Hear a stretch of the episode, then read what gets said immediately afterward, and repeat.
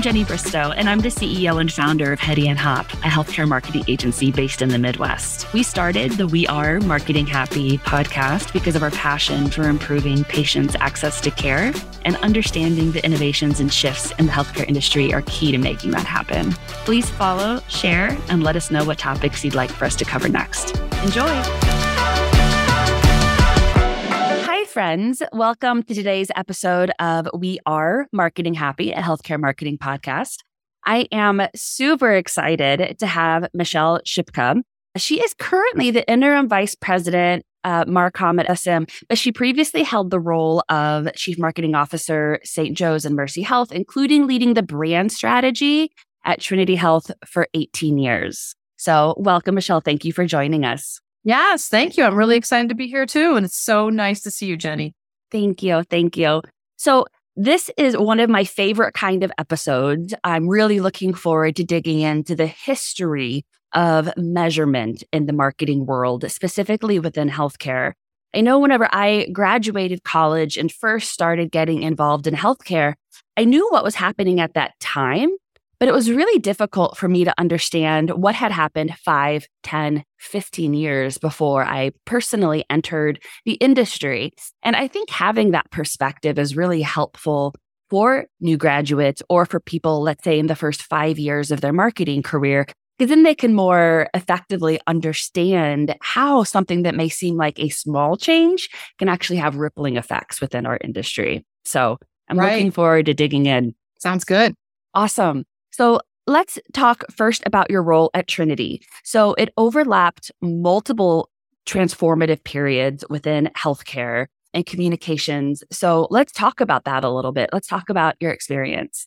Yeah. So, and what you had said in the very beginning about people coming in and being new, also people coming from outside industry and the, the no historical perspective on how healthcare marketing strategies, especially now that digital has really is exploded, that there it just didn't exist when we first started this work. Healthcare marketing started out really quite frankly over maybe over 20 25 years ago there were we were PR groups. We were PR, we were trying to sort of tell this good story of what's happening at the hospital, trying to develop just image and awareness work and then we've sort of over time transitioned into true marketing, branding engines, and also adding on a MarTech stack, which didn't exist. I mean, as we all know, that MarTech stack has really come out in the last 10 to 15 years. So those that were early adopters really didn't have models for ROI and really were trying to develop those to build the budget to convince them, the hospital executives and CFO that,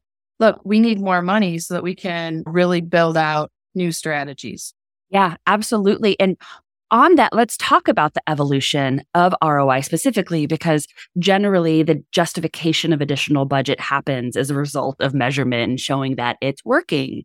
So tell me a little bit about what measurement was like when you started in your healthcare career, healthcare marketing career, and then what big leaps you have seen and have made over those years. So boy, there's so many different things that took place in terms of measurement. We were desperate with looking for measurement. What is soft ROI? What's hard ROI? Soft ROI was really around, we did an advertising campaign for way back when for Cyberknife, and we would start to see the volumes creep up.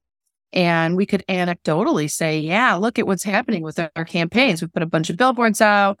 We did some radio and television advertising, and we got all kinds of calls. And that was great, right?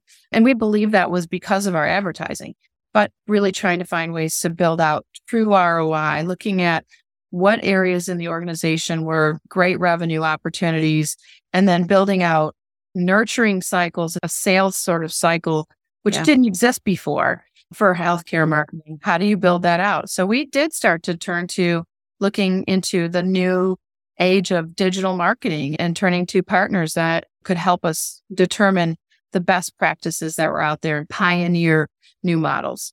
Absolutely. Talk to me a little bit. One of the things as we were kind of chatting, prepping about this episode is chatting about the evolution of CRM and your work at previous organizations. Talk to me a little bit about what it was like when CRMs first came on the scene in the healthcare marketing space and how that changed the work. It really did change the work, Jenny. I mean, CRM just didn't exist. I mean, we did, there were some tools that we had to kind of database tools to keep track of how certain customers were interacting with us. And especially when it came to physician relationship management, like looking at the referrals that came in, but not true, like looking at our customer base and our patients and how they interact with us.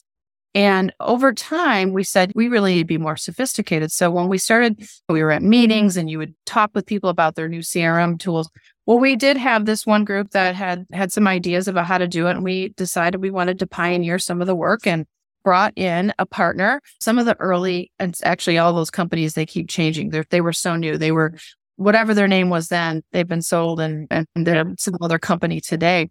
But they were really building out new ways of interacting through CRM and being able to look at the maybe a little bit of the patient journey, but really starting to dig into when we did a campaign, did were we able to really build up, bring in some return on our investment? One of the things I think I told you about was our CFO and our finance team. Really, it took a while to convince them that this was this was going to work and to invest the mm-hmm. expense mm-hmm. to invest in this type of a tool is great. So then there needs to be beyond the expense, there needs to be additional revenue. And we have to agree on what that, that model looked like in terms of what money might already be coming in because we not just advertise, but have a new business strategy or even a new technology, right? And then what is actually coming in because of our campaigns. It was very exciting. It was very challenging. And it really was the beginning of this work. That's not that long ago. We're still early on in this journey. And there's so much more that's happening now as we've sort of explored with you guys, looking at how to really do our, uh, not the patient journey. That's something that's happening in the patient experience world, right? I mean, that's important to us too. But that customer journey, what is the consumer journey from the minute they look at your front door to what they, what, ha- which is your website or other digital touch points to when they're interacting with your organization and starting to request information, starting to actually request an appointment or talk to your call centers. What's that journey like for them and where do we have gaps in in in how we interact with them? Yeah, it one of the things that I whenever I meet with young marketers entering the healthcare space, one of the things I always tell them is become best friends with the CFO. You need to understand how they see and value marketing's role within the organization so that way you can speak their language. So, as you were able to develop larger budgets to be able to implement CRMs and you were able to really begin seeing and justifying and understanding the actual lift, what how did that change marketing departments? How did that change the way teams were built or the way that you communicated with within the organization or with other leadership team members? So when we would, when we started to implement all these CRM tools and some of the activities around that, we would predict a certain amount of money that might come in through a campaign. Obviously, that's very difficult to do, but we certainly had goals. And that was always by service line. So those people that are unfamiliar with our sector, service line is sort of like a product line, right? And so our, if we put out a cancer campaign, we knew there's a longer journey for people to actually get into the system. Cancer does, it's, a, it's more around awareness, but there certainly would be a journey. We'd have to agree on what the length of period of time before we're going to see a return on the investment. It's different than a campaign that you're talking about for bariatrics. We found that was one of the best ways of measuring more rapidly. People are dealing with weight issues and they're making decisions pretty rapidly over that. So we would see a return on that investment much more rapidly than we would a different type of service line.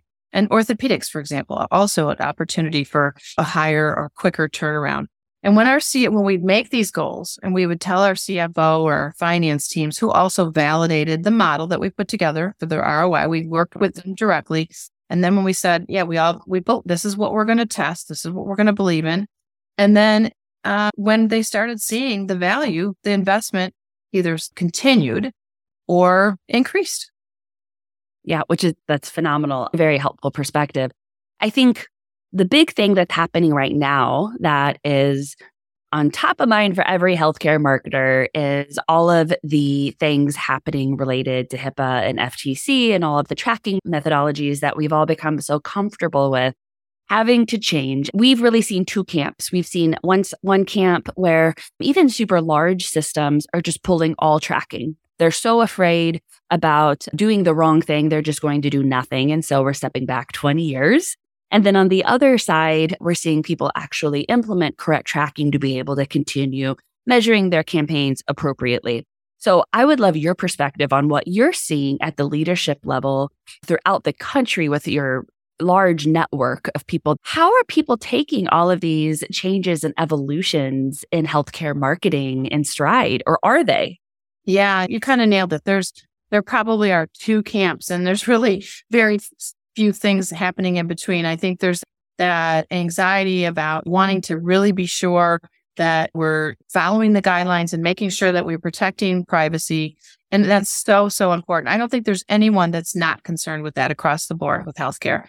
So, and we've made so many strides in what we can do in the marketing space, but we want to be sure that we really honor and respect, you know, the issues that are out there. So I think that what my personal philosophy and what a lot of people that I've talked to really want to do is be sure that you're committed to progress. I mean, honestly, there's a way to solve for anything, right? I mean, right now there's the AI. AI is coming out and it's all over the place. And AI is so exciting. There's so much opportunity with it. And there's some people that are afraid of it because also it comes mm-hmm. along with some issues that you have to be sure that you're avoiding. And I think marketers, we need insights. We need technology. We need tools to help reach people in better ways than ever. And for us, it's somewhat, it's about we look, we're selling a product nobody wants, right? I mean, I, nobody wants to have health care, but do they want to have good health? Yes. Do they want to deal with health issues? You want to know that you're going to a trusted provider and trust is everything, right? So some of the tools that have had to come offline, well, they're being retooled, if you will, to be secure. There's other avenues that perhaps you can pursue.